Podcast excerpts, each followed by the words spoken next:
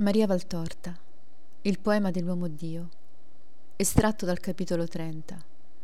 Da Gerusalemme verso la casa di Zaccaria.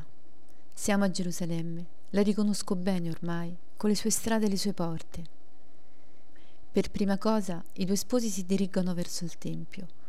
Riconosco lo stallaggio dove Giuseppe ha lasciato il ciuchino il giorno della presentazione al Tempio. Anche ora lascia lì due ciuchi dopo averli pastorati e con Maria va ad adorare il Signore. Poi tornano fuori e Maria con Giuseppe vanno in una casa di persone conosciute. Lì si rifocillano e Maria riposa finché Giuseppe torna con un vecchietto. Quest'uomo va per la tua stessa strada. Ben poco avrai da andare da sola per giungere dalla parente. Fidati di lui, che lo conosco. Rimontano sui ciuchini e Giuseppe accompagna Maria sino alla porta. Là si salutano e Maria va sola col vecchietto che parla per quanto Giuseppe non parlava e si interessa di mille cose. Maria risponde pazientemente. Ora sul davanti della sua sella il piccolo cofano, che prima aveva portato sempre il ciuco di Giuseppe, e non ha più il mantellone.